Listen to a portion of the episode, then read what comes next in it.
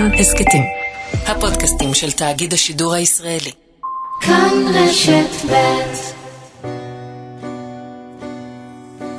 שניים, עם אשכול נבו.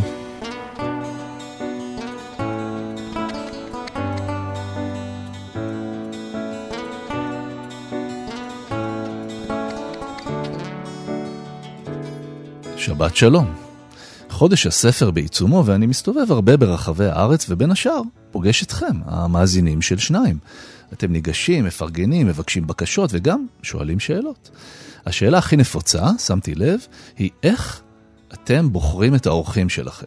אז ככה, למען האמת, התשובה די פשוטה, אנחנו הולכים בעקבות הסקרנות שלנו. מי שמסקרן אותנו, מוזמן. ומסתבר שהארץ הזאת מלאה באנשים מסקרנים. מה מעורר את הסקרנות הזאת? על זה כבר קצת יותר מסובך לענות. אבל המילה הראשונה שעולה לי לראש היא סוד. תחושה חמקמקה שלאישה או לאיש שאני עומד לפגוש יש איזה סוד שאולי נוכל לפענח יחד ואולי יישאר סודי גם אחרי השיחה שלנו. את הספר של מישל קישקה, הדור השני, דברים שלא סיפרתי לאבא, קראתי בשקיקה השבוע. זהו רומן גרפי, כלומר קישקה משתמש בקומיקס ובהומור כדי לכתוב על השואה. אשוחח איתו על הדיסוננס הזה וגם על הסיכון המקצועי שבלהיות קומיקסאי. שם משפחתה של האורחת השנייה שלי, רננה רז, כבר מבטיח סוד. הייתי במופע מחול יוצא דופן שלה לפני כמה חודשים, ומאז אני מסתובב בראש עם כמה שאלות שאוכל סוף סוף לשאול אותה היום. בואו נצא לדרך.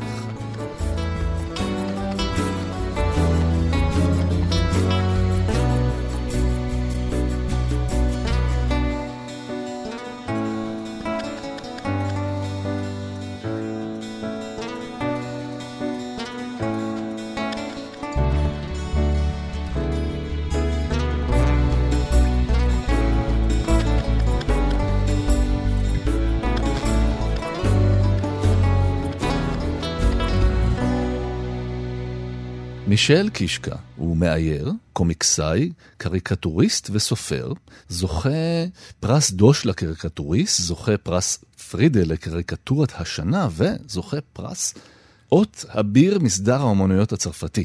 שלום, מישל. שלום, מה שלומך? בסדר, אני מבין שחזרת לפני חודש מפסטיבל בכאן, שם הוקרן הסרט הסודות של אבא.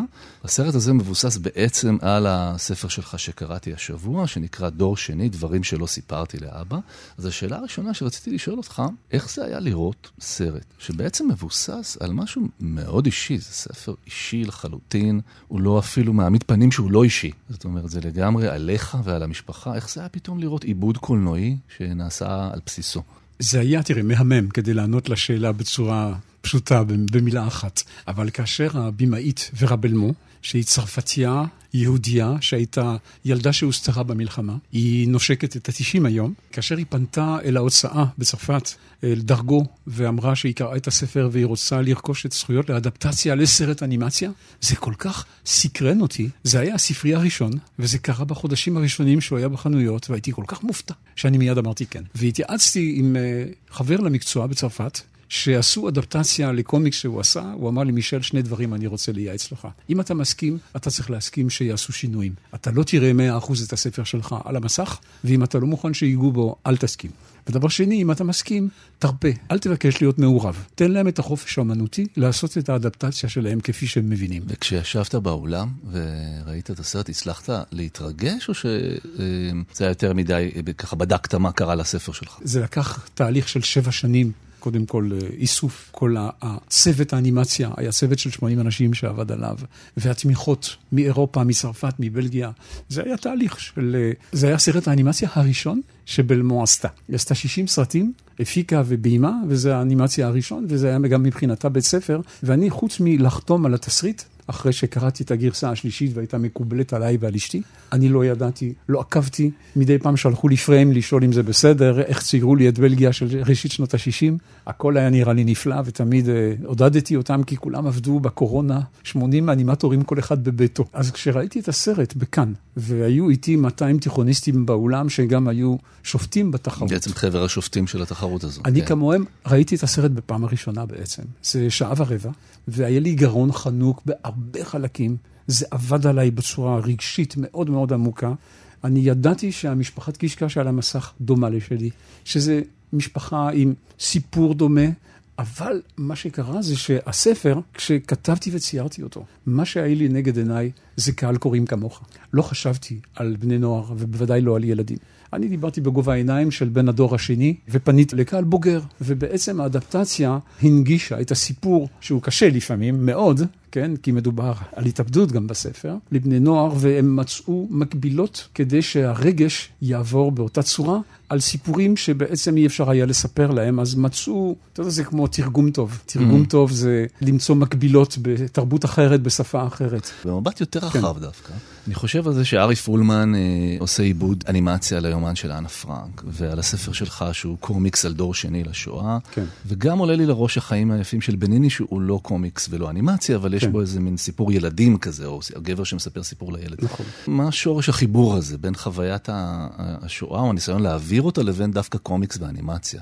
רק אני אגיד, אני ראיתי את הסרט של אנה פרנק, אז הוא לא אדפטציה של היומן. מה שאדפטציה של היומן זה הרומן הגרפי. זה סיפור אחר שקיטי מספרת, כן, שמתרחש נכון. היום. הוא אדפטציה רחוקה מאוד. תראה, אני חושב שבשנים האחרונות, בוא נגיד, במאה הזאת, וקצת לפני, התפתחה בארץ תרבות קומיקס מאוד חזקה. ותרבות אנימציה מאוד חזקה. אנחנו מדינה קטנה, אבל נוכחים בתחום. הסרט ואלסים בשיר זכה לשבחים ולפרסים רבים. אה, בארץ יש לנו אסף חנוכה, רוטו מודן, פולונסקי ואחרים, שספרים שלהם יוצאים ראשית בשפה זרה, אנגלית או צרפתית, אחר כך מתורגמים לעברית. זאת אומרת, אנחנו קטנים, אבל יש לנו נוכחות חזקה. המדינה הזו היא מדינת דור שני במידה רבה, וזה לא פלא שגם רוטו הוציאה את הנכס. שמדבר על מסע השורשים כאילו לפולין. שפולמן עשה עם פולונסקי אדפטציה אה, של היומן, ושאני עשיתי את הדור השני. זה לא מקרי שזה יצא מכאן. ואני חושב שאנחנו נמצאים בפרק זמן שהניצולים, השורדים, כבר לא יהיו כדי להעיד. ומגיע תורם של הדור השני והשלישי להעיד, אבל להעיד מה? אנחנו לא היינו במחנות. אנחנו יכולים להעיד על החיים שלנו לצד הניצולים. אנחנו יכולים להיכנס ליצירה ופיקציה מבוססת על זיכרונות משפחתיים שלנו, וזה מה שעשיתי בעצם. זה כאילו שעתנו להמשיך את מה שהורינו עשו, אלה שדיברו אני מתכוון, כן. או אלה שכתבו, או אלה שיצרו. זהו, הספר מתחיל בשתיקה, הדור השני, ואז אה, הרגע שבעצם הוא הרגע המחולל שמשנה את הדינמיקה במשפחה, זה הרגע של ההתאבדות של האח. חייב להגיד לך שזה, זה, אני קראתי את הספר השבוע, והסיטואציה שבה הגעתי לפרק הזה, אתה, אתה כקומיקסאי, היית, היית יכול אולי לצייר אותה, כי אני הייתי ברכב צבאי שהסיע אותי להרצאה בבסיס צבאי, וברקע התנגן עומר אדם, ואני כן. קורא את הספר שלך, ואני מגיע לפרק, אני רוצה לקרוא את זה. בבקשה. אחיו של, ה, של הגיבור, של, של מישל, מתאבד, ואז אה, מגיע העמוד הבא. ונקרא אותו יום-יום במשך חודש, לא עצמתי עין. ללכת בלי להיפרד, משהו כאן לא הסתדר לי. עד שבוקר אחד, על מעטפה חומה בין החריצים של תיבת הדואר, זיהיתי את כתב ידו. כתב יד לא יציב, קצת פרוע, בדיוק כמוהו.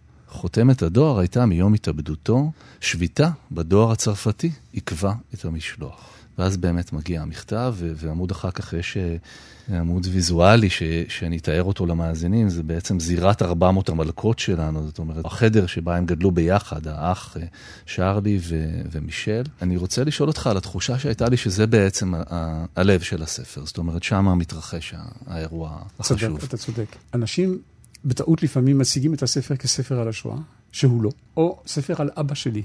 והוא במידה רבה, אבל הטריגר אני חושב שמה שהביא אותי בסופו של דבר לגבור על כל המחסומים שהיו לי, על הקושי של לחשוף את הסיפור שלי. כן, חוץ מאשתי, אף אחד לא ידע אותו. הוא בעצם ההתאבדות של אחי. זאת המועקה, זאת אומרת, אם יש במשפחה טראומות, אז לאבא שלי יש את טראומת השואה, ולי יש את טראומת האובדן האלים של אחי. שמבחינתו, וזה בעצם כל ליבת הספר, מבחינתו של אבא שלי, זה היה תחילת הדיבור. זאת אומרת, הטראומה ההיא החדשה פתחה את הישנה שהוא הצליח להדחיק בצורה כל כך מוצלחת. ולאט לאט, תוך זמן קצר, הוא הפך לעד של השואה שמוזמן לבתי ספר, והוא התחיל... בעצם התובנה שלי מכל האינטרוספקציה שעברתי, ותוך כדי גם העבודה על הספר, זה שזה היה תחילת הרקונסטרוקציה של אבא שלי. האדם השבור והשתקן שגידל אותנו, בגלל הטראומה ההיא, הפך לדובר, לאדם מוערך, מוכר, מעוטר, אהוב, אהוד, ובעצם אני מהצד, אני שחוויתי גם את השתיקה של אבא וגם מרחוק, כי הוא היה בבריסל ואני הייתי בירושלים, את החיים החדשים שלו, אני רציתי לדבר על הדבר הזה, כי זה קושר את ההתאבדות של אחי לפוסט-טראומה של השואה בצורה זו או אחרת. זו הייתה התחושה שלי. אני לא פסיכולוג, כן. אבל אבא שלי אמר יום אחד, בתקופה של האבל, שהוא לא מבין. הוא היה שלוש שנים במחנות ולא התאבד, ואחי לא היה במחנות והוא כן התאבד, והוא רוצה להבין מדוע. אתה מבין? מבחינתו הוא כאילו, הוא זה שקשר בעצם את הדברים יחד. והיה לי נורא אה, אה, מעניין וחשוב לרדת לעומק של הדברים האלה ולספר גם לאבא שלי, ידעתי שהוא יקרא את הספר, אבל בעיקר לדור שלי.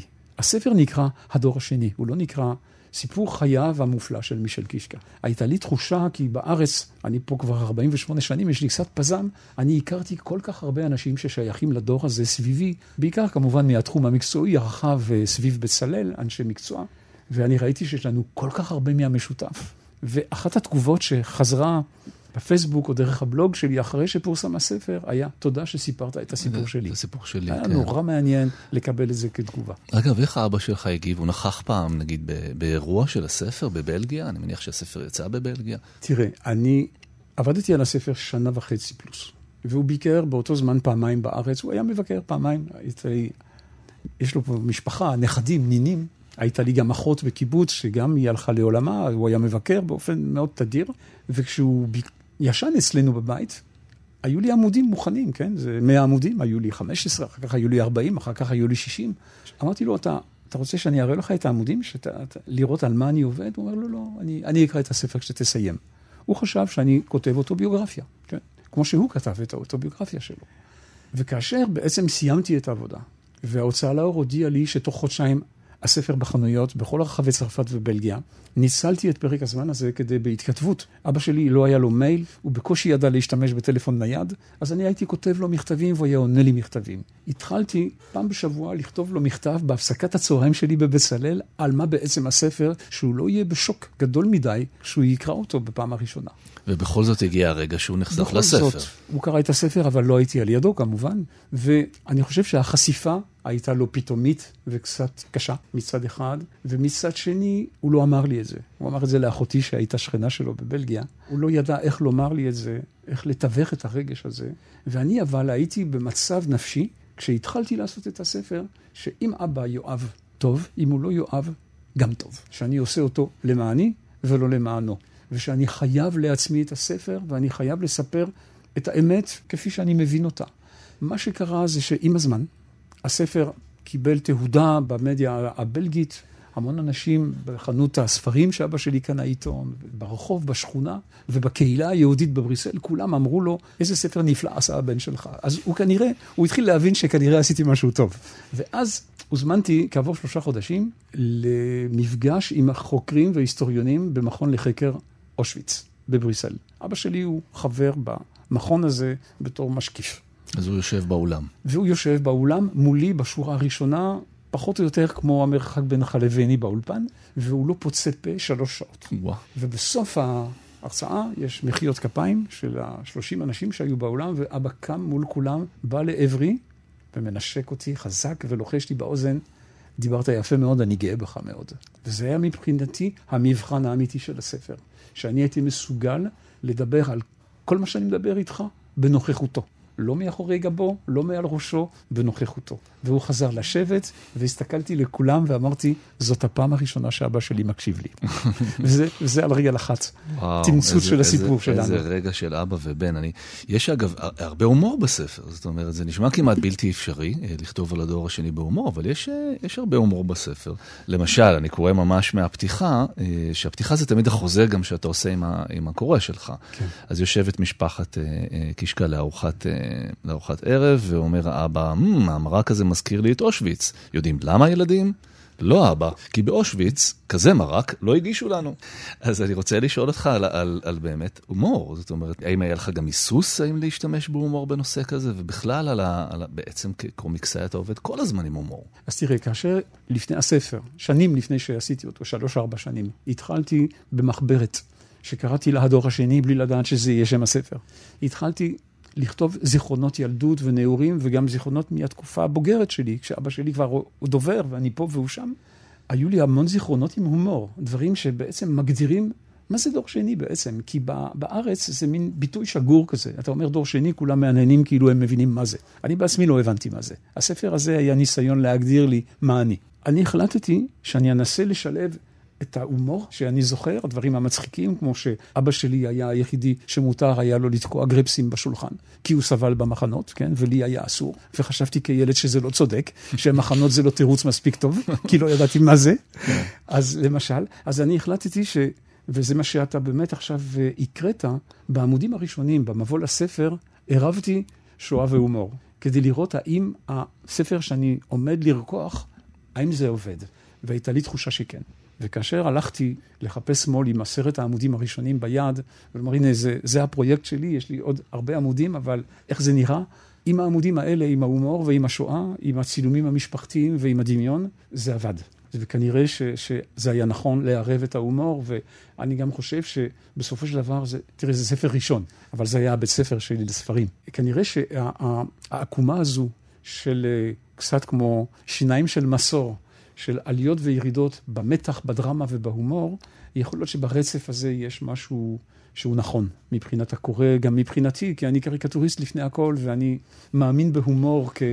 כווקטור לתקשורת הכי טוב בין בני אדם. אנחנו עם uh, מישל קישקה, שהוא uh, קומיקסאי, קריקטוריסט, uh, סופר, ו... לא, היה חסר לנו אחד, מאייר. אוקיי. אז בוא נפתח רגע לשלל העיסוקים שלך. אוקיי. ואני רוצה לשאול אותך, קודם כל סיפרת לי לפני השידור משהו שמאוד סקרן אותי, זכית עכשיו בפרס, פרס פרידל לקריקטורת השנה, ואמרת שהנושא היה גבריות, גבר גבר. כן. אז, אז למרות שזה קשה, אנחנו ברדיו, מה, מה רואים בקריקטורה על הגבריות הישראלית? היה לי, אתה יודע, קריקטורה זה בא בשתי אופנים. או שיש לך הברקה, בסרט אנימציה או בקומיקס זה נורה שנדלקת מעל הראש, כן. או שאתה שובר את הראש. ואתה עושה סקיצות ואתה זורק לפח, או שאתה לא עושה סקיצות כי לא בא כלום. הייתה לי פשוט הברקה. אני, אני ציירתי בעצם חזית של שירותים ציבוריים, עם שירותי גברים, שירותי נשים, שירותי להט"בים, ולשירותי גברים גברים. הדלת פי שלוש ברוחב, okay. אוקיי. ויש שלולית ענקית של שתן שיוצאת מתחת הדלת. אתה יודע, אומרים שקריקטוריסטים אה, הם האנשים הכי פחות מתאימים כדי להסביר את העבודה של עצמם. יש כל כך הרבה אינטואיציה מעורבת בתהליך היצירה, שיש לו גם מתודולוגיה מסוימת, שאני לא יודע לנתח למה הייתה לי תחושה שזה טוב. אבל מה שכן, וזה נורא מעניין, כי שמעתי את זה בדיעבד אחרי ההכרזה על הזוכה, זה שאת הציור היה צריך לשלוח בעילום שם, לא חתום. Mm. הייתה ועדת שיפוט של חמישה אנשים, ש... בעצם דנה והעניקה את הפרס לקריקטורה, ואף אחד לא שיער שזה שלי. אה, זה, זה אני חושב הכי, הכי מעורר שמחה בליבו של אומן. שלי, כי זה אה, בעצם. זה יותר אדריכלי מאשר כן. קריקטורי, אין שם דמויות קישקיות. אם הייתי מצייר דמות קישקאית ישר, היו מדביקים את השם שלי על הקריקטורה. אז אני יודע שזה פרס שהוא אה, יותר מהוגן. אף אחד לא ניסה לפרגן לי. בספר השני שלך, בפלאפל עם חריף, באמת יש הרבה נגיעות של הומור, וגם יש באמת את המפגש של, ה, של העולה החדש. חדש עם הגבריות הישראלית, וגם נשלח את המאזינים שלנו לחפש את הספר הזה. ואני רוצה לשאול אותך על העובדה שקריקטוריסט זה נהיה מקצוע מסוכן. זאת אומרת, אנחנו מסתכלים על מה שקרה בשרלי אבדו, ועל העובדה שאיכשהו קריקטורות מצליחות לעורר, במיוחד כשהן נוגעות באזורים, באזורי הדת, הן מצליחות לעורר זעם שמילים אה, לא תמיד מצליחות לעורר. אתה מפחד לפעמים? פרסה, יש לך קריקטורה שעוררה זעם של אנשים? בעברך? יכול להיות, אבל זה לא הגיע אליי לא באופן ישיר. אבל אתה מפחד לפני שאתה מפרסם? ממש לא. לא. ממש לא. לא רק שאני לא מפחד, מאז שרלי אבדו, אני מנסה לשרטט את הקו האדום יותר גבוה, לקבוע לי רף יותר גבוה. אני, אני מרגיש שאני עושה את זה גם למענם, כי הם שילמו בחייהם על עבודות, על קריקטורות נהדרות שהם עשו. אה, והכרתי ארבע מחמשת הנרצחים. אה, מה שהכרת אותם אישית? שתיים באופן אישי, אחד היה ידיד טוב מאוד אפילו, הייתי אומר. וזה היה אבל עצום. זה היה ה-9-11 של עולם הקריקטורה מבחינתי. פעם עשיתי על זה קריקטורה של קלצ'ניקוב, שבעצם הולך להתנגש עם שתי עפרונות שעומדים כמו הטווינס. אפשר לתאר את זה ברדיו. כן, אז אתה מרגיש שזה דווקא גורם לך להיות יותר, אה, יותר פוליטי. אני מבין שאתה גם בחלק מארגון שנקרא קריקטוריסטים למען השלום, אז אתה אומר, דווקא מה שקרה שם, במקום לפחד, זה עשה לך אוקיי, להגיב חזק 아, יותר. מה שקרה בשרלי אבדו זה קיצוני.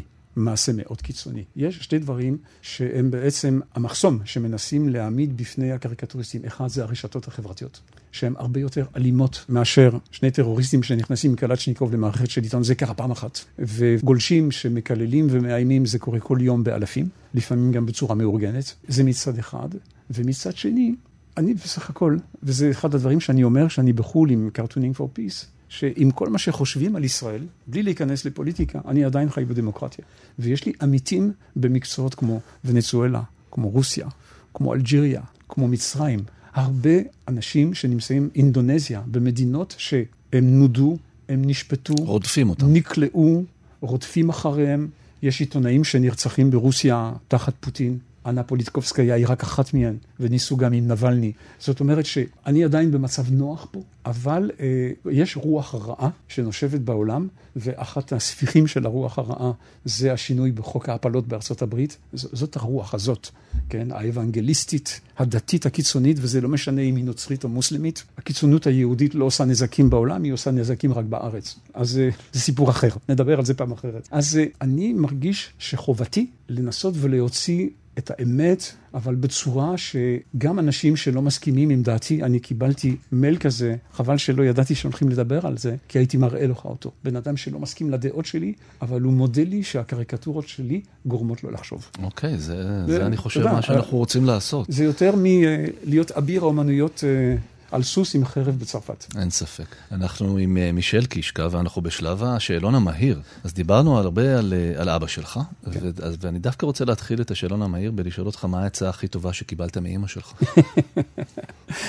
תראה, על אימא שלי זה מהיר, כן? כן. היא הלכה לעולמה ב-2001. אני, אני לא יודע אם קיבלתי עצה טובה ממנה. היא הייתה מנחיתה. ולא כל כך מייעצת, בוא, בוא נגיד ככה. היינו צריכים להיות ילדים צייתנים, והייתי ילד צייתן כמעט עד הסוף. ואתה בתור אבא, מה הדבר שהכי חשוב לך להעביר לשלושת uh, בניך? שאני כאן בשבילם בכל מצב. אני חושב שהיה להורינו קושי. זה גם היה דור, שהיה מרחק גדול בין הורים לילדים. והשתדלתי לא לחזור. על דברים שהוריי עשו, והייתה לי עזר שכנגד, אוליביה אשתי, שכל פעם שהייתי אולי משכפל תבניות ישנות, הייתה מזהירה אותי לחשוב פעמיים. אתה משכפל פה. כן, בדיוק, כן. בדיוק. מה עדיין בלגי בך? הכל. הכל. אחד. אני מאוד אוהב את התרבות הבלגית, באמת, על, על כל גווניה. גם הציור הפלמי וגם הקומיקס. גם האוכל הבלגי. יש מאכל בלגי שאתה לא יכול לעמוד בפניו? שהוא ככה... מולים עם צ'יפס ובירה. אוקיי, זה באמת קשה למצוא בארץ את השילוב הזה. אבל זה אם אתה מול חוף הים הצפוני, וזה, דגו את זה ממש מולך. יש uh, סדרת ערבים שנקראת Fuck Up Nights, uh, ערבי כישלונות. אנשים עולים על הבמה ומספרים על הכישלון הכי גדול שלהם. אז אני רוצה לשאול אותך, מה היית מספר בערב כזה? האם, האם זה יכול להיות כישלון בכלל במהלך הקריירה, וזה יכול להיות גם ניסיון ספציפי לאייר מישהו שלא צלח, mm. שעד היום לא הצלחת לאייר אותו כמו שצריך. תראה, אני הצלחתי לאייר את שייקספיר, שזה היה אחד האתגרים המקצועיים הכי uh, חשובים שהיו לי. הייתי, איירתי 25 סונטות שלו. הייתי בחרדת קודש, אני אומר את זה כאדם חילוני, כן? לא היה פשוט לגעת בזה, וכן הצלחתי. אני לא יודע אם יש לי תשובה לזה, אבל יש לי תשובה לשאלה אחרת. איירתי לחב"ד. אוקיי. אגדה של פסח. אושרו הסקיצות הראשונות, אושרו הסקיצות הסופיות, אושרו האיורים ושולמו לי, אני לא זוכר אם זה היה במזומן או בצ'ק, והספר אף פעם לא הודפס. האגדה אף פעם לא הודפסה. מעולה. מעניין מי יצר את זה ולמה? מה, היה סיבת ה... מה הייתה סיבת הפסילה? מה מצחיק אותך? מי, מי מצליח להצחיק אותך בחייך? תראה, אני מאוד אוהב אנשים שיש להם אה, הומור עצמי.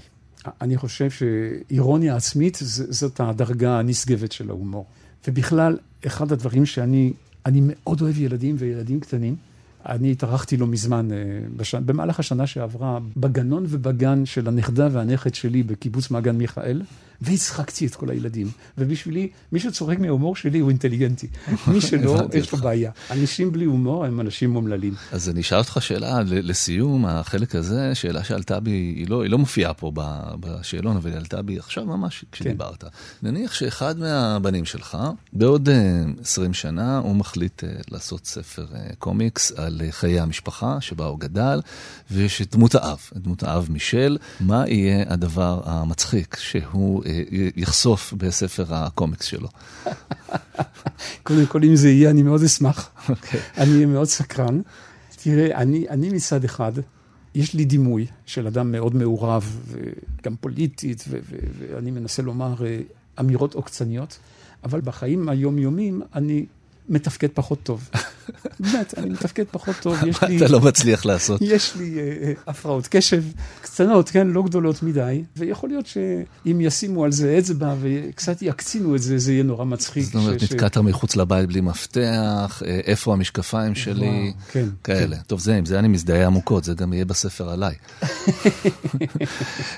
אנחנו מגיעים ממש לסיום השיחה שלנו, ואנחנו מסיימים תמיד עם בקשה מהאורח שלנו להמליץ על משהו.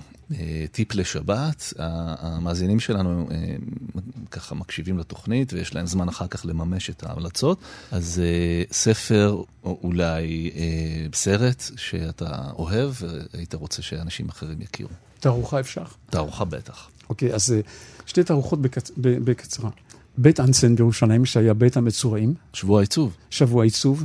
250 מטר מהבית שלי, בקו ישר, פתוח גם בשבת, מאוד מומלץ. גם מי שעוד לא היה, פשוט לראות את המבנה הזה, בית חולים למצורעים מאמצע המאה ה-19, שהפך למרכז תרבות ואומנות, זה חוויה בפני עצמו. באמצע השבוע יש גם בית קפה טוב פתוח שם. זה דבר אחד. ודבר שני, יש במוזיאון ישראל תערוכה על מגריט, על ציור אחד שלו שנקרא הארמון בפירנאים, שזה עם הסלע... סלע מעל הים. מעל הים, שמרחף מעל הים. ואני משתתף בתערוכה הזו. אתה מגיב ה... לזה בקומיקס? לא. את הציור הזה עשיתי בספר ילדים ב-2009, של בחור בשם אלון סומך, ספר שנקרא על שני עננים ועוד כמה עניינים, והייתי צריך לתאר את ממלכת השמיים.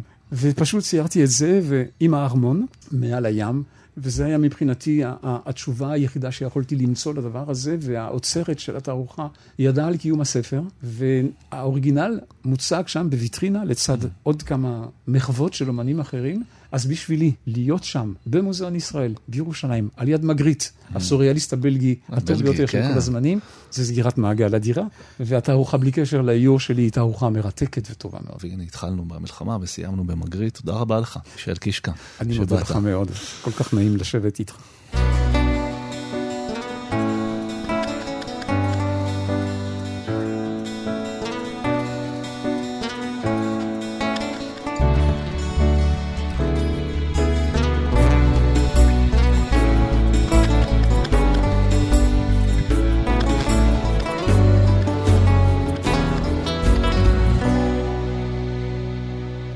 רקדנית, שחקנית ויוצרת, זוכת פרס התרבות, פרס רוזנבלום, פרס התיאטרון בכוריאוגרפיה. הפנים הנסדקות שלה מוכרות לכם מקמפיין ישראל מתייבשת של רשות המים, אבל היא לא מתביישת להביע את דעתה בנושאים שבהם אומנים אחרים מעדיפים לפעמים להחריש. שלום לרננה רז. שלום. אז הייתי במופע שלך לפני כמה חודשים, 16 מיתרים וגוף אחד, ישבתי בשורה הראשונה. או השנייה, וואו. ממש קרוב, וחשבתי לעצמי כמה זה חשוף ופגיע כשהגוף האחד הוא בעצם הגוף שלך.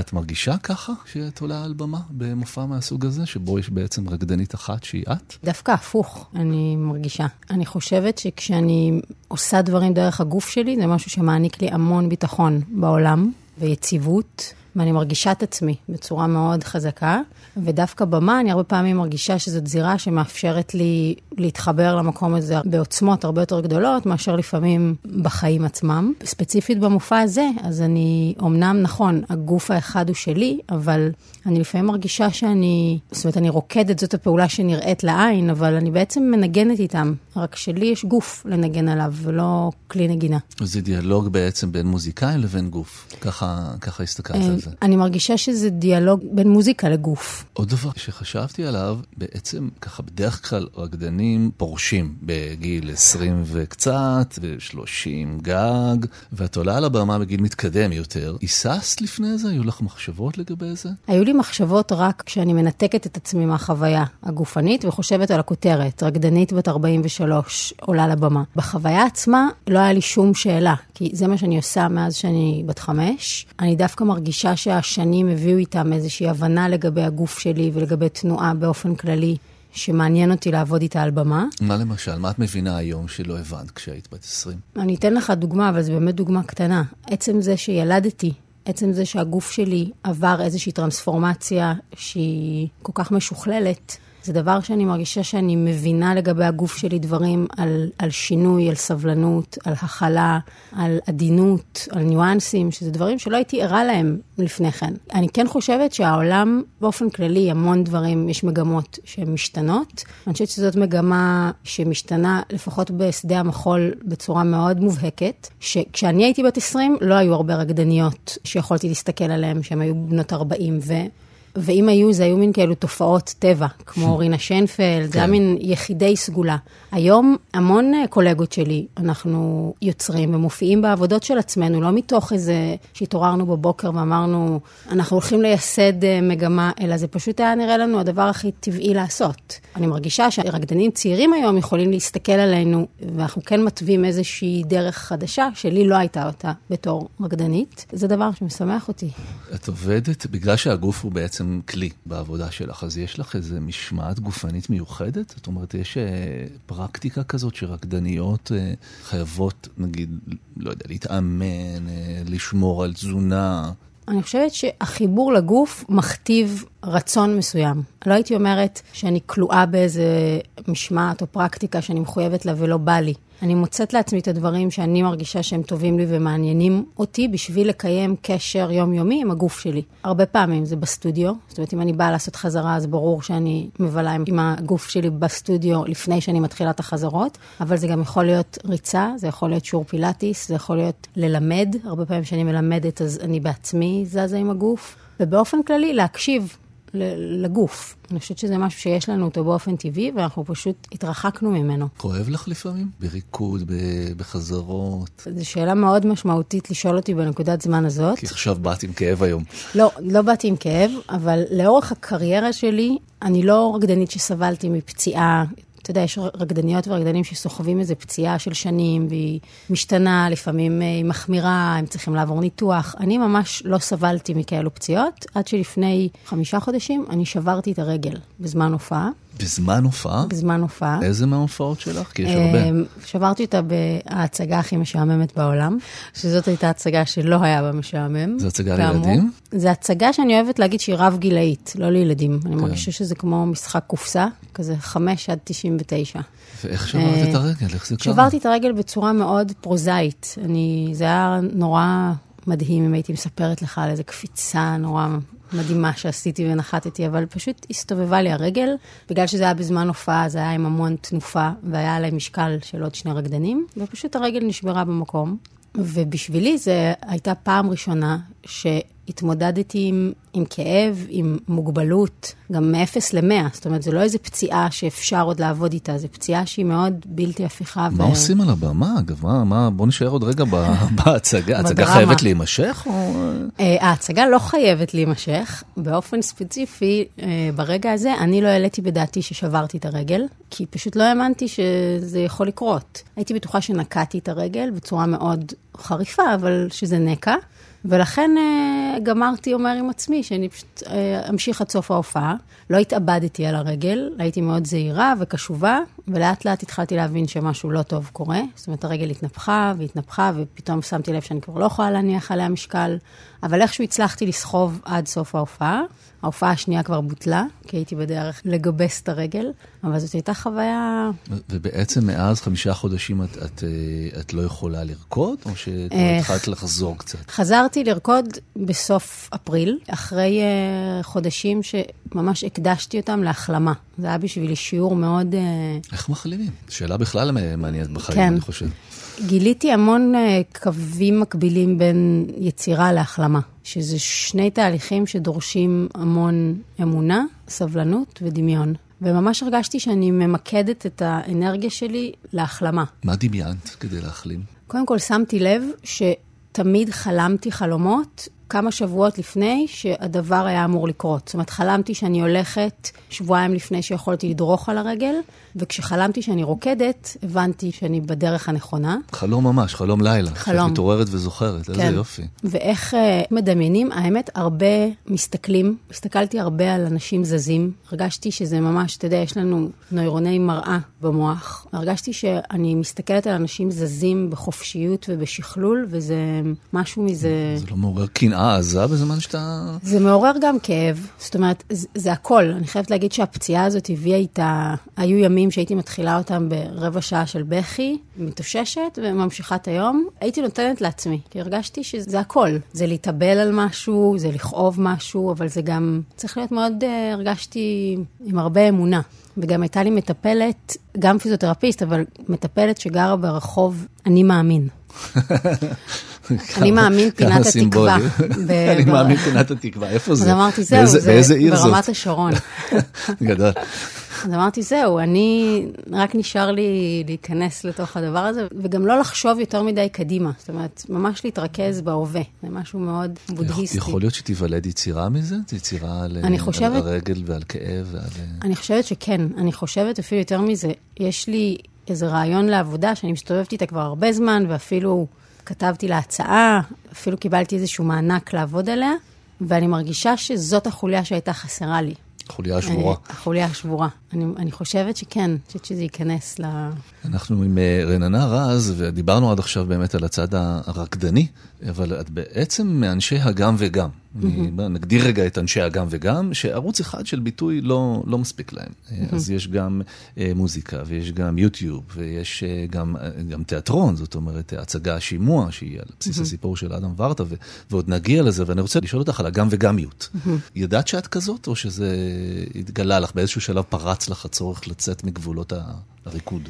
אני חושבת שהתחלתי לשים לב לזה כשאנשים דרשו ממני תשובות למה אני יותר אוהבת, ולבחור. אם הייתי צריכה לבחור את זה או את זה, אז מה הייתי בוחרת?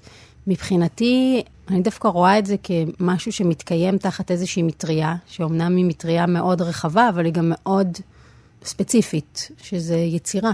ואני מרגישה שהיצירה פשוט לוקחת אותי לכל מיני טריטוריות. לא תמיד אני אפילו יכולה להחליט מה הטריטוריה שאני רוצה להיות בה, אלא אני הרבה פעמים מרגישה שאני משוחחת עם הרעיון, או משוחחת עם ההתחלה של היצירה, ואני שואלת אותה, איפה את רוצה להתקיים? את רוצה להיות בזירה הזאת? או אם אתה שואל אותי אם תמיד היה לי תחושה שאני יכולה לעשות את התנועה הזאת, אז, אז כן. ואולי אפילו באיזשהו אופן, אני באה מעולם התנועה. אז בשבילי זה היה נורא נורא זה טבעי. זה בעצם לזוז בין ז'אנרים, כן. לרקוד ביניהם. זה לא רק לזוז פיזית, זה לזוז גם במחשבה. זאת אומרת, אני נעה, ממש. אני חושבת שהרבה פעמים, בגיל יותר צעיר, זה אולי הטריד אותי, כי הרגשתי שכמו שאתה אומר, יש את האנשים האלו, ויש כן. את האנשים האלו, ומה אני מפסידה כשאני ככה. אמרת לעצמך, תחליטי כבר. בדיוק. כן. אבל גם הבנתי שאני בחיים לא אוכל לעשות משהו אחד, זאת אומרת, זה פשוט לא יקרה. וגם, אני חושבת שמצאתי איזשהו משהו שעובד לי מאוד טוב, איזושהי מטריה מאוד רחבה שאני פועלת מתחתיה, ומרגישה שכל דבר קשור לדבר אחר. אז אני רוצה לשאול אותך באמת על, על, על השימוע, אה, שזאת הצגה על בסיס הסיפור של אדם ורטה. אה, אני לא הייתי בהצגה, אבל יש לי חבר מאוד קרוב שהיה בה, והוא חזר מטולטל ממנה, כי זו הצגה אינטימית, תכף אני, אני אבקש ממך לתאר מה קורה. הוא לא הפסיק לדבר על זה במשך שבועות, והוא ביקש ממני לשאול אותך היום, איך הגעת בכלל לסיפור הזה? זאת אומרת, איך באת לך עלתה המחשבה, ואיך זה התפתח לכדי... מה שזה נהיה. הפרשה התפרסמה בינואר 2014. זו פרשה על מורה בשם אדם ורטה, שתלמידה שלו התלוננה לשר החינוך דאז שי פירון, שהוא מביע דעות של שמאל קיצוני בכיתה. הוא זומן לשימוע, והשימוע הזה הוקלט על ידו. אחר כך התלמידה שלחה גם את המכתב בעצם למיכאל בן ארי, וממש כמה ימים לפני השימוע, המכתב פורסם בעמוד הפייסבוק של מיכאל בן ארי, ונהייתה שערורייה פוליטית, כמו ש... יודעים בישראל לרקוח. לילה אחד פשוט הבן זוג שלי רצה ללכת לישון, ולפני שהוא הלך לישון הוא פשוט לחץ, כאילו הוא קרא את הכתבה והיה שם לינק, הוא לחץ כזה פליי על ההקלטה, ולמחרת הוא פשוט אמר לי, תקשיבי, זה מטורף, את חייבת להקשיב לזה. היה הקלטה, היה הקלטה, הקלטה של השימוע. התפרסמה ביחד עם הכותרת, בארץ התפרסמה ההקלטה. ואמרתי לעצמי, מה יכול להיות כל כך מדהים שהוא רצה ללכת לישון באחת בלילה ונשאר ער עד שתיים בלילה בשביל להקשיב. וזה גם משהו שאנחנו לא עושים היום, אנחנו לא... עזוב שאין לנו את היכולת להקשיב, שזה משהו שהולך ומצטמצם ונאטם, אבל גם uh, פשוט לשבת ולהקשיב למשהו רק אודיו, בלי אפילו... אז זה נורא נורא עניין אותי, ושמעתי בעצתו ועשיתי את זה, ואני באמת טולטלתי אחרי ששמעתי את ההקלטה הזאת. והתחלת כבר לדמיין את ההצגה? לא, אני כל כך הופעלתי מזה שאמרתי, כל אזרח במדינה צריך להקשיב להקלטה הזאת. ואז הבנתי שאין שום סיכוי שזה יקרה. כי אנחנו חיים במקום שבדיוק את הדבר הזה של לשבת ולהקשיב למשהו ולרדת לעומק ולמורכבות של דברים, אין את הדבר הזה. ופתאום התחלתי לחשוב איך אני בתור יוצרת יכולה לברום מרחב שמזמין אנשים להקשיב, שזו פעולה שאנחנו כאילו נוטים לחשוב שהיא טריוויאלית, אבל היא רדיקלית, בטח שבמרחב שאנחנו חיים. ואז התחלתי לחשוב איך אני עושה את זה. זה נורא נורא הפעיל אותי, וידעתי שאני לא רוצה לעשות הצגה רגילה. אני לא רוצה שאנשים יבואו לתיאטרון, ישבו בחושך, ישתעלו ויאכלו סוכריות. אז מה קורה בהצגה? בעצם יש שולחן שארבעת הדמויות של השימוע יושבים בארבע כנפות של השולחן. מי בעצם ארבע הדמויות אה, אמ, בשימוע? ארבע הדמויות הם אבי שוורץ, מנהל הבית ספר, שמגלם אותו עופר עמרם, ואז אנחנו גם מחליפים תפקידים בהצגה. אמיתי האיש בן אוזיליו, שמגלם את אדם ורטה. אני מגלמת את דוקטור לאה קליינמן, שהיא המפקחת האזורית של רשת אורט, ומירב עטרי, שמגולמת על ידי נעמי פרומוביץ', היא סמנכ"לית משאבי אנוש של רשת אורט. ואנחנו בעצם יושבים בשולחן כזה שקצת אה, נראה כמו שולחן ליל הסדר. והצופים יושבים ביניכם, בין הפאות. הצופים יושבים בינינו, ואז אנחנו פותחים עוד מעגלי הקשבה. לפי כמות הקהל כמובן, אבל זה יכול להגיע גם לשלושה מעגלים. ופשוט אה, אתה כמו זבוב על הקיר בשימוע. אנחנו חובשים אוזניות, מקשיבים באוזניות לשימוע המקורי, ובעצם יש לנו היכרות עם הטקסט, אבל אנחנו ממש אה, לא למדנו אותו בעל פה, אנחנו ממש מקשיבים לטקסט ואומרים אותו. ובעצם האירוע הזה, השימוע ממש משוחזר בלייב. אם היית צריכה ככה לתמצת במשפט, זה קשה, כי זאת הצגה שלמה, אבל מה קומם אותך? זאת אומרת, מה היה בשימוע הזה שהיה לך חשוב מאוד שכולם יקשיבו לו? אני חושבת שאני נדהמתי מהפער בין הכותרת של האירוע לבין מה שקרה בפועל, והבנתי שהפער הזה זה הפער שאנחנו, אזרחי מדינת ישראל, חיים בו. כלומר?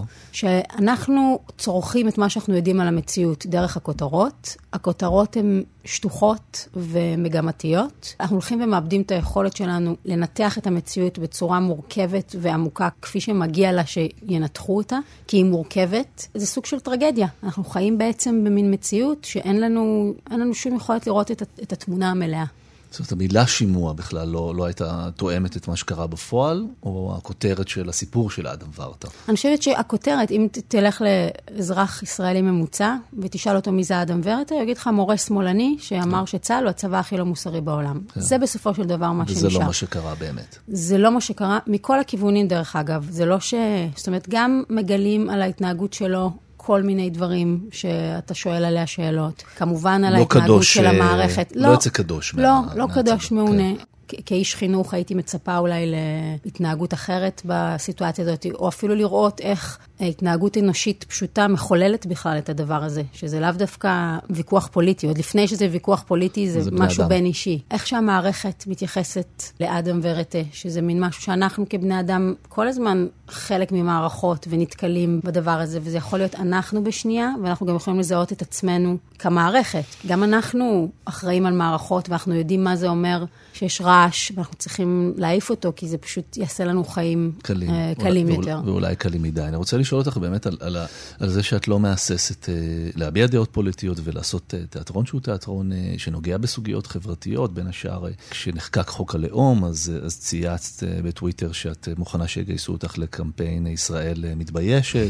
ולא קיבלת אה, תגובות שהיו נגיד רק נחמדות על העניין הזה. את עושה את זה כי זה חשוב לך, כי את לא יכולה לשתוק, אה, מאיפה מגיע הצורך אה, להגיב גם באזורים האלה? ראשית, נראה לי שיש לי איזה עניין עם, עם חוש צדק, זה משהו שמאוד מפעיל אותי, נראה לי מהבית. אימא שלי מאוד כזאת, ואני מרגישה... אמא שלך רבה אימא רפורמית, שלי רבה נכון? רפורמית, כן. כן.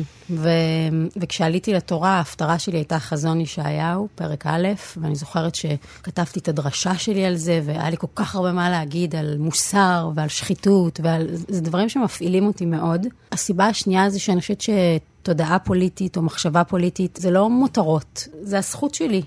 והחובה שלי כאזרחית להביע את הדעה שלי לגבי זה, וזה גם נראה לי מאוד לא הגיוני שיש לי דעות לגבי דברים אחרים, ולגבי זה, זה מין משהו שאני לא יודעת לנסח עליו עמדה. אז לא, אני יודעת. והדבר האחרון, אני חושבת שאני בתור מישהי שפועלת בעולם התרבות, אני מרגישה שיש המון דברים שאני חווה, דברים שצריך לה- להדהד אותם ולהעיר אותם. למשל, מה, מה עולה לך ש... בראש? העובדה שאני כיוצרת משתפת פעולה עם המון אנשים מרקעים שונים, לאומים שונים, דתות שונות, גזעים שונים, וזה משהו שבעולם התרבות זה משהו מאוד מאוד מקובל. זה הפרקטיקה שלי. הפרקטיקה שלי זה להפך, לקחת שוני ולראות איך זה דבר שמעשיר חיים, איך זה דבר שמדליק, איך זה דבר שהוא לא מאיים עליי או מבטל את הייחודיות שלי, אלא דבר שיכול לגרום לי למחשבה, חשיבה ביקורתית, איך זה דבר שמשכלל את המחשבה באופן כללי. אז כל הדברים האלו שאני מקיימת אותם בעבודה שלי, יש לי איזה עניין לחלוק אותם ו- ולהגיד איך אני רואה את הדברים. אז גם זה נראה לי מוזר שאנשים שהם כל כך רגילים לעשות את זה, פתאום הכלים האלו לא מופעלים על, על, על יש, החיים. אני חושב שיש פחד לשלם מחיר. זאת אומרת, הפחד הוא, גם, גם לפעמים יש אנשים שאין להם מחשבות מגובשות, אבל יש לא מעט אומנים שיש להם מחשבות מגובשות למדי, והם מפחדים לשלם את המחיר, מפחדים לקבל תגובות, מפחדים, אה, כן, אה, כן, להיות, אה, להיות מוקעים. אני מבינה את זה, אני לא אטומה לפחד. פחד זה גם דבר שזה כוח מאוד שולט, זאת אומרת, יש לו, הוא מאוד דומיננטי. והיום אנחנו באמת במצב שזה נהיה גם הרבה יותר מפחיד לעשות את זה. אבל אני עוד הולכת אחורה לרגע שאנחנו כקהילה או כחברה הסכמנו לדבר הזה, שזה נראה לנו הגיוני. לפחד לדבר. לפחד לדבר, כן. כן. כן. הרבה פעמים אני חושבת שאלו נקודות שהן קו פרשת מים, שברגע שאתה מסכים לזה, אז אחר כך, בסדר, זה הולך ונהיה יותר גרוע ואתה מפחד, אבל ברגע שאתה פשוט לא מסכים לזה, אז זה לא יקרה. כן. אה, אני מסכים למה שאמרת, אה, ואנחנו ניגשים לשאלון המהיר, אנחנו עם רננה רז, והזכרת את אימא שלך, אז אני רוצה לשאול אותך, מה העצה אה, הכי טובה שקיבלת מאימא שלך, הרבה הרפורמית? וואי, יש כל כך הרבה. אז אחת. שלא הכל טוב, אבל הכל לטובה. איפה חוץ מאשר בבית, בביתך את מרגישה בבית? איפה הבית השני שלך? על הבמה, מרגישה מאוד בנוח על הבמה. מה מקומם אותך עכשיו, בוא נגיד, מה- בתקופה הזאת? צאי ממך רגשות של התקוממות על אה, עוול. כל מה שקורה בפוליטיקה, זאת אומרת, דווקא העסקנות הזאת והאינטרסנט, זה פשוט, זה, זה דוחה אותי. אני מסתכלת עלינו האזרחים, ואני כזה ממש מרחמת עלינו. זאת אומרת, כמה, אנחנו פשוט, גם הקורונה, גם החיים שהם קשים, גם כאילו, ממש אני מרגישה תחושה ש, שמתעללים. בנו. כזה הם פשוט עסוקים ב... זה לא ברור לי הדבר הזה בכלל. איזה מהפכה היית רוצה להוביל משהו שקשור לשוויון בין בני אדם. לבני אדם? לאו דווקא אה, גברים נשים או ערבים יהודים, אלא בכלל. מהפכת העל, ממנה נגזרות אה, כל המהפכות. כן, זה הכל. גברים, נשים, ערבים, יהודים, אשכנזים, מזרחים, הכל. מתי בפעם האחרונה רקדת במסיבה? נראה לי במסיבה של, של הבן שלי בגן, אני חושבת, מצאתי את עצמי רוקדת. ואם הייתי מסתכל מהצד, זה היה נראה כמו רקדנית שרוקדת, או כמו רננה לא, בכלל לא. עושה כיף? עושה כיף. עושה. אם היית משתתפת בערב אה, כישלונות, בערב שנקרא אה, Fuck Up Night, אה, שאחד מהערבים החביבים עליי בעולם התרבות, מה היית מספרת? הייתי מספרת על, אני חושבת, ההופעה הראשונה שלי. זו הופעה שעשיתי ובעצם קיבלתי עליה שתי ביקורות. אחת הייתה הכי קטלנית ever, והשנייה הייתה הכי מפרגנת. וזה היה בשבילי שיעור לעולם הזה. הבנת את הביקורת הקטלנית? זאת אומרת, אמרת, יש משהו במה שהוא אומר, או פשוט הת- התקפדת בתוך עצמך ואמרת, אני לא רוצה יותר אה, לעולם ליצור? לא, אני חושבת שזה שהייתה את הביקורת השנייה, שאיזנה את זה, זה מאוד גרם לי לשים את הביקורת במקום שלה. נגיד, אם זה היה רק זה, זו שאלה טובה. יכול להיות שזה היה כל כך פוצע אותי. אני כן זוכרת ביקורות לא טובות, שנים. זה לא משהו שאני כזה כן. מחליקה עליו. מה זה ביקורת לא טובה בעולם המחול? זאת אומרת, אני מכיר את זה היטב מעולם הספרות, אבל מה אומרים ב- ב- על, על מופע מחול? שהוא היה משעמם, שהוא היה... אני נכנסתי לאיזשהו פסטיבל מאוד uh, מרכזי, בגלל שהיה איזה סכסוך בין המנהל האומנותי לאיזה קוריאוגרפית אחרת, והוא החליט פשוט להוציא את העבודה שלה שבועיים לפני.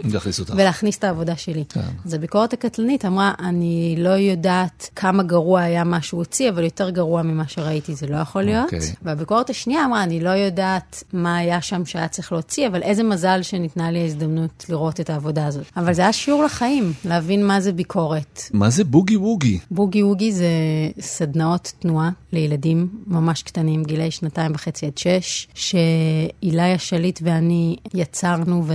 ואנחנו מפעילות. בשבילי זה אושר מאוד מאוד גדול, אני גם מלמדת, ובגדול אנחנו לא מלמדים ילדים לרקוד, אני מרגישה שאנחנו לוקחים את התכונות והחוזקות שיש לילדים גם ככה, שהם נולדו איתם, ואנחנו פשוט יוצרות איזשהו framing של שיעור שמאפשר להם פשוט לחוות את עצמם בכל מיני זוויות ואיכויות של תנועה. אתה לומד קודם כל שאין כזה דבר, מודל מסוים שאתה צריך להתאים את עצמך אליו, אלא יש איזשהו אה, רעיון או דימוי, ואתה יכול ליצור לעצמך את הדבר. תמיד יש כמה אופציות. זה אף פעם לא משהו שחוזר על עצמו. מתח תמידי בין משהו קבוע למשהו שמשתנה כל הזמן. המקום של דמיון בתוך תנועה וביחס לגוף. אגב, אחד מהילדים שלך משתתף בבוגי בוגי? הבת שלי, כשהיא הייתה קטנה, השתתפה. השתתפה. והבן שלי זה מקרה קלאסי של הסנדלר הולך יחף. זה כאילו, אני לא רוצה בוגי בוגי. לסיום השאלון המהיר, איזה חשד שעלה בי תוך כדי זה שאני מקשיב לך מדברת ומתנסחת, האם יכול להיות שגם ערוץ הביטוי המילולי יעניין אותך פעם? אני מאוד אוהבת אנשים וסיפורים,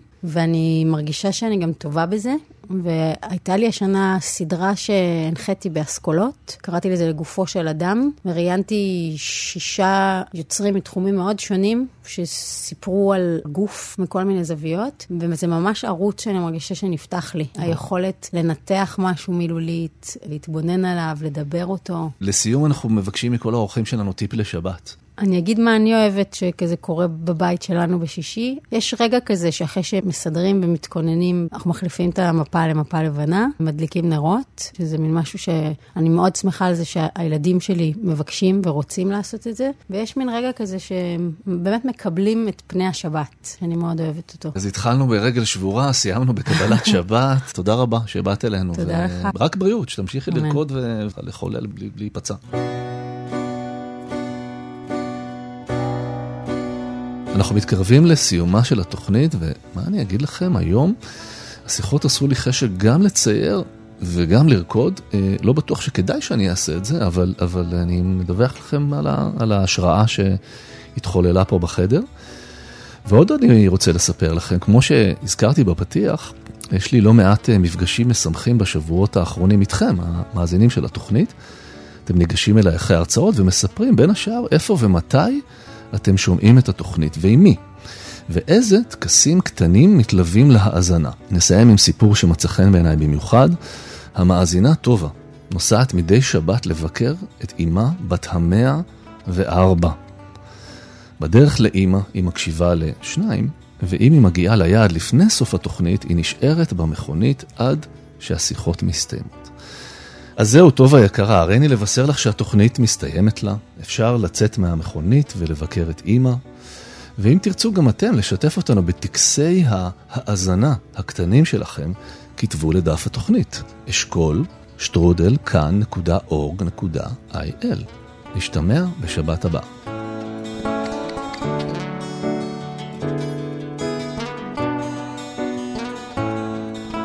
אנחנו מזמינים אתכם להאזין להסכת, שניים עם אשכול נבו, ההסכת, באתר שלנו, בספוטיפיי ובאפליקציות ההסכתים השונות. אנחנו מזמינים אתכם ואתכן להוריד את יישומון כאן ולהישאר מעודכנים 24 שעות ביממה. מוזמנים גם לפנות אלינו, לכתובת המייל של התוכנית אשכול שטרודל כאן.org.il.